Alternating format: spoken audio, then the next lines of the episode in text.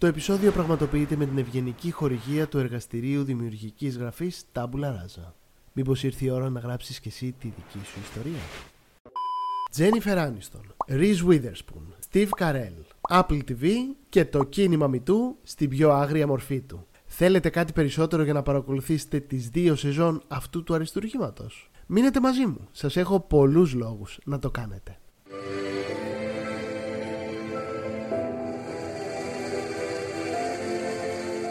Καλησπέρα σε όλους, είμαι ο Αργύρης και βλέπετε το τρίτο επεισόδιο της εκπομπής που αφορά τη σειρά The Morning Show και το τόσο επίκαιρο στις μέρες μας κίνημα Me Too με το οποίο καταπιάνεται αυτή η σειρά. Πάμε να τα δούμε όλα αναλυτικά.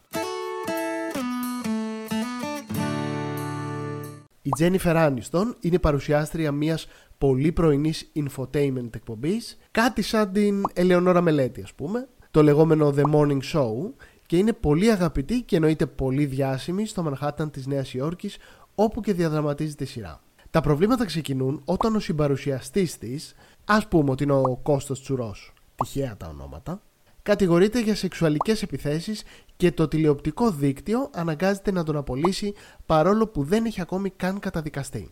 Επειδή ξέρουν όμως πως τέτοια ζητήματα πλέον δεν κρύβονται κάτω από το χαλάκι, όπως γινόταν παλιότερα, και πως η κατακραυγή του κόσμου θα είναι μεγάλη, η απομάκρυνση είναι άμεση, όσο και αν ο ίδιος ισχυρίζεται ότι δεν έχει προβεί σε τέτοιες πράξεις. Εννοείται όπως ξέρετε ότι συχαίνω με τα spoilers, οπότε δεν θα προβώ σε καμία αποκάλυψη.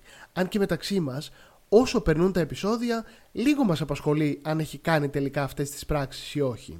Ή μέχρι ποιο βαθμό τις έχει κάνει.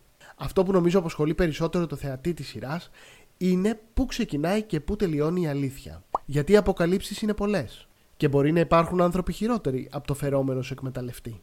Αλλά μαζί με το Μητού, αυτό που καταφέρνει να θίξει πολύ ωραία η συγκεκριμένη σειρά είναι και το φαινόμενο cancel culture και το πόσο έχει γιγαντωθεί στις μέρες μας.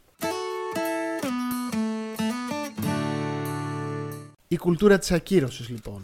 Ποιος είναι αυτός που μπορεί να πει υπεύθυνα ποιον θα ακυρώσουμε και ποιον θα κρατήσουμε στη ζωή μας; Ποιος είναι αυτός που μπορεί να καταδικάσει σαν άλλος θεός; Κάποιον άνθρωπο που έκανε μια παράνομη πράξη και να ακυρώσει την ύπαρξη, το έργο του, τα προηγούμενα χρόνια του. Και πόσο κρατά αυτή η ακύρωση. Μήπως όταν έρχεται ο επόμενος ξεχνάμε τον προηγούμενο; Και γιατί αυτή η ακύρωση γίνεται στα social media, σε τι εξυπηρετεί αυτό; Αυτές και άλλες πολλές τέτοιες ερωτήσεις θέτει η σειρά και μας κάνει να αναρωτιόμαστε και εμείς που το βλέπουμε. Φυσικά, όπως κάθε καλό σενάριο, δεν έρχεται με τις απαντήσεις, ίσως γιατί δεν υπάρχουν απαντήσεις ή δεν ξέρουμε ακόμη τις απαντήσεις. Αν κάποιος από εσάς θέλει να δώσει τη δική του απάντηση, παρακαλώ. Τα σχόλια είναι εκεί και σας περιμένουν. Η κουλτούρα της ακύρωσης ξεκίνησε πριν 8 χρόνια περίπου, προκειμένου οι πολίτες να μπορούν να ορθώσουν το δικό τους ανάστημα, τη δική τους δύναμη, απέναντι σε ανθρώπους που ενδεχομένως πράττουν λάθος ή λένε κάτι που είναι λάθος ή έχουν μια διαφορετική πολλές φορές άδικη συμπεριφορά και λόγω της δύναμης ή της αναγνωρισιμότητάς τους είναι στο απειρόβλητο. Αλλά στην ουσία και στην πραγματικότητα συμβαίνει κάτι. Μήπως τελικά το cancel culture και όλη αυτή η συζήτηση δίνει περισσότερη αξία, δύναμη, αναγνωρισιμότητα στα πρόσωπα αυτά; Μήπως απλά ένα hashtag δεν μπορεί να τους κάνει απολύτως τίποτα; Μήπως έχουμε μεγαλοποιήσει τόσο πολύ τα social media και όλο αυτό το μικρό κόσμο που τα περιβάλλει και μας περιβάλλει; Και πιστεύουμε ότι αν κάνουμε για δύο εβδομάδες cancel γνωστό κόκκινο αναψυκτικό θα καταφέρουμε να το ρίξουμε από την κορυφή; Ή μήπως θα καταφέρουμε να πείσουμε τον κόσμο να μην το αγοράζει; Ή θα καταφέρουμε να σταματήσουμε ομαδικούς βιασμούς σε ξενοδοχεία στη Θεσσαλονίκη; Ίσως για εκείνες τις δύο εβδομάδες. Μετά όμως τι γίνεται; Είπαμε και σε προηγούμενο βίντεο ότι τα καλά σενάρια θέτουν ερωτήματα στους θεατές και εδώ έχουμε πολλά. Εγώ δεν έχω τις απαντήσεις. Αν όμως τις έχει κάποιος από εσάς, με χαρά τον περιμένω στα σχόλια. Και επειδή διάβασα αρκετά για το cancel culture και πώς ξεκίνησε και όλες τις διαφορετικές σημασίες που πήρε με τα χρόνια, ξεχώρισα μία φράση που έλεγε I may have no power, but the power I have is to ignore you. Δηλαδή, μπορεί να μην έχω καμία δύναμη σε σχέση με σένα, διάσημε και ταλαντούχε, θα προσθέσω εγώ, αλλά έχω τη δύναμη να σε αγνοώ. Και πολλές φορές η αγνόηση, η αδιαφορία είναι χειρότερη από το cancel.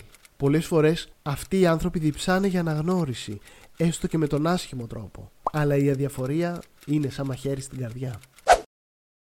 Αλλά ας γυρίσουμε στην ιστορία μας. Είχαμε μείνει λοιπόν στην απόλυση και στη διαπόμπευση του συμπαρουσιαστή Steve Carell. Φυσικά αυτές οι εξελίξεις θέτουν σε λειτουργία ένα ολόκληρο ντόμινο πραγμάτων. Η τόσο επιτυχημένη σε διάρκεια 15 ετίας εκπομπή βρίσκεται ξαφνικά στον αέρα. Το κανάλι είναι εκτεθειμένο που ο πολύ αγαπημένος συμπαρουσιαστής καταλήγει να είναι ένα τέρας στα μάτια του κοινού που δεν θέλει να ξανακούσει ούτε το όνομά του. Παράλληλα, η παρουσιάστρια Τζένιφερ βρίσκεται και αυτή στο μάτι του κυκλώνα. Ήταν φίλοι. Όλα συνέβησαν στην εκπομπή της. Είναι δυνατό να μην ήξερε, να μην είχε καταλάβει κάτι; Όλα είναι τόσο αριστοτεχνικά φτιαγμένα από τους δημιουργούς της σειράς που λες δεν μπορεί. Αυτά δεν συμβαίνουν στην πραγματική ζωή. Μάλλον εδώ πρέπει να σας θυμίσω λίγο το συμπαρουσιαστή Στάθη Παναγιωτόπουλο και τους Ράδιο Αρβίλα και την άμεση απομάκρυνσή του μετά τις αποκαλύψεις ότι διατηρούσε προφίλ σε προγραφικές σελίδες και ανέβαζε τον εαυτό του με διάφορες παρτενέρ και μάλιστα εν αγνία τους. Και τα σχόλια ότι όλοι γνώριζαν τι συμβαίνει και δεν έλεγαν τίποτα ή έκαναν τα στραβά τα μάτια. Τελικά η ζωή αντιγράφει την τέχνη ή μήπως η τέχνη αντιγράφει τη ζωή; Εκεί λοιπόν πάνω στην καταστροφή του τηλεοπτικού δικτύου και της εκπομπής έρχεται σαν απομηχανής θεός μια νεαρή γυναίκα, η Reese Witherspoon να πάρει τη θέση της συμπαρουσιάστριας και κατά κάποιο τρόπο να κάνει το κοινό, άθελά της βέβαια, να ξεχάσει όλη αυτή την ιστορία. Σε αυτό θα βοηθήσει ο εκρηκτικός της χαρακτήρας, το ταπεραμέντο της και η αλήθεια που βγάζει στην οθόνη. Αυτό το απλό λαϊκό κορίτσι της διπλανής πόρτας που ψάχνει πλέον ο τηλεθεατής πέρα από τις ακριβοπληρωμένες, μποτοξαρισμένες, ξύλινες περσόνες της τηλεόρασης. Ένας αληθινός άνθρωπος που δεν κολώνει να ξεσπάσει, να βρίσει στον αέρα της εκπομπής. Να γελάσει δυνατά, να πει προσωπικά της θέματα, να καυτηριάσει γεγονότα, να σχολιάσει τα πάντα. Δεν κολώνει να τσαλακωθεί και να δείξει ποια πραγματικά είναι. Είναι μία από εμάς. Όλοι αναφωνούν επιτέλους ένα πρόσωπο της τηλεόρασης που είναι σαν εμάς, που έχει τη δική μας φωνή, που μιλάει σαν και εμάς, σκέφτεται σαν και εμάς και δεν μασάει τα λόγια της μία σαν και εμάς. Με την έλευση αυτή όμως ξεκινούν άλλα προβλήματα που δεν θα σας τα αποκαλύψω, ήδη σας είπα πολλά. Το πόσο αριστοτεχνικά χειρίζονται όλα τα θέματα οι δημιουργοί της σειράς, αλλά και υποκριτικά οι ηθοποιοί. Θα σας αφήσω να το καταλάβετε μόνοι σας βλέποντας τη σειρά. Αλλά σίγουρα τα ζητήματα που θέτει, όπως η εκμετάλλευση της εξουσίας, η πραγματική αλήθεια, ποια είναι; Υπάρχει; Ή ο καθένας μπορεί να βλέπει κάτι από τη δική του σκοπιά και να είναι για αυτόν η δική του αλήθεια; Η εφήμερη δόξα που μπορεί να λιώσει το χαρακτήρα κάποιου, ειδικά όταν είναι σε ευάλωτη θέση. Ο ψεύτικος κόσμος της showbiz και τόσα τόσα ακόμη μικρότερα και μεγαλύτερα είναι οι λόγοι που αυτή η σειρά έχει ξεχωρίσει, έχει αγαπηθεί και έχει πάρει τόσα πολλά βραβεία που θα έπρεπε να κάνω μια ξεχωριστή εκπομπή μόνο για αυτά. Η δεύτερη σεζόν της σειράς συνεχίζει με την ίδια δυναμική, τα ίδια ζητήματα και ένα ακόμα μεγαλύτερο, την πανδημία COVID-19.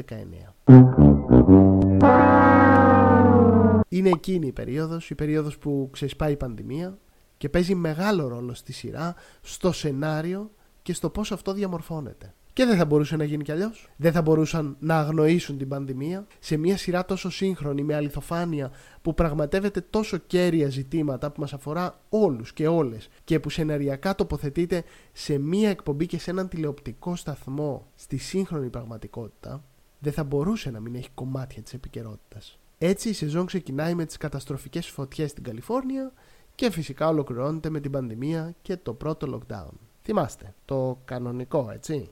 Αυτό που δεν έβγαιναν στους δρόμους ούτε οι γάτες. Αυτό. Η σειρά λοιπόν που έκανε πρεμιέρα το Νοέμβριο του 2019 άρχισε να στείνεται από το 2017. Δύο χρόνια πριν βγει στον αέρα. Η Apple TV είχε ανακοινώσει ότι η σειρά θα περιλαμβάνει δύο σεζόν και θα αποτελείται από τους ηθοποιούς που είδαμε στις οθόνες μας. Η υπόθεση ακόμη δεν είχε γίνει γνωστή, αλλά όπως αποκάλυψε η Jennifer Aniston, η σειρά ίσως και κάπως προφητικά είχε αποφασιστεί να ασχοληθεί με τη σεξουαλική παρενόχληση του παρουσιαστή. Μόνο που τότε δεν υπήρχε το μητού. Φυσικά, όταν βγήκε η σειρά στον αέρα, είχαν ήδη ξεσπάσει πολλά σκάνδαλα στην Αμερική και έτσι το κίνημα MeToo, όλο αυτό που ξέρουμε δηλαδή σήμερα, όχι απλά συμπεριλήφθηκε στη σειρά, αλλά πήρε και πρωταγωνιστικό ρόλο. Κάπου εδώ λοιπόν το πρώτο μέρος τελείωσε, αλλά σας περιμένω πίσω για το δεύτερο μέρος. Να δούμε μαζί πώς ξεκίνησε το MeToo στην Αμερική, πώς ήρθε στην Ελλάδα, πού βρίσκεται τώρα, ποιοι είναι αυτοί που κατηγορούνται και πολλά πολλά ακόμη που θα ανταμάθετε στο δεύτερο μέρος αυτού του επεισοδίου. Για να μην χάνετε κανένα επεισόδιο μπορείτε να κάνετε εγγραφή στο κανάλι μου και να πατήσετε και το κουδουνάκι για να σας έρχεται ειδοποίηση όποτε βγάζω ένα νέο βίντεο. Αν θέλετε γράψτε μου στα σχόλια ποιες άλλες σειρές θα θέλατε να σχολιάσουμε στο κανάλι αυτό. Και μην ξεχνάτε, αν θέλετε κι εσείς να γράψετε τη δική σας ιστορία σε σενάριο, βιβλίο, θεατρικό έργο, απευθυνθείτε στο εργαστήρι δημιουργικής γραφής Tabula Rasa. Θα βρείτε το link ακριβώς από κάτω στο κουτί πληροφοριών όπως και όλα τα υπόλοιπα φυσικά. Τα λέμε σύντομα.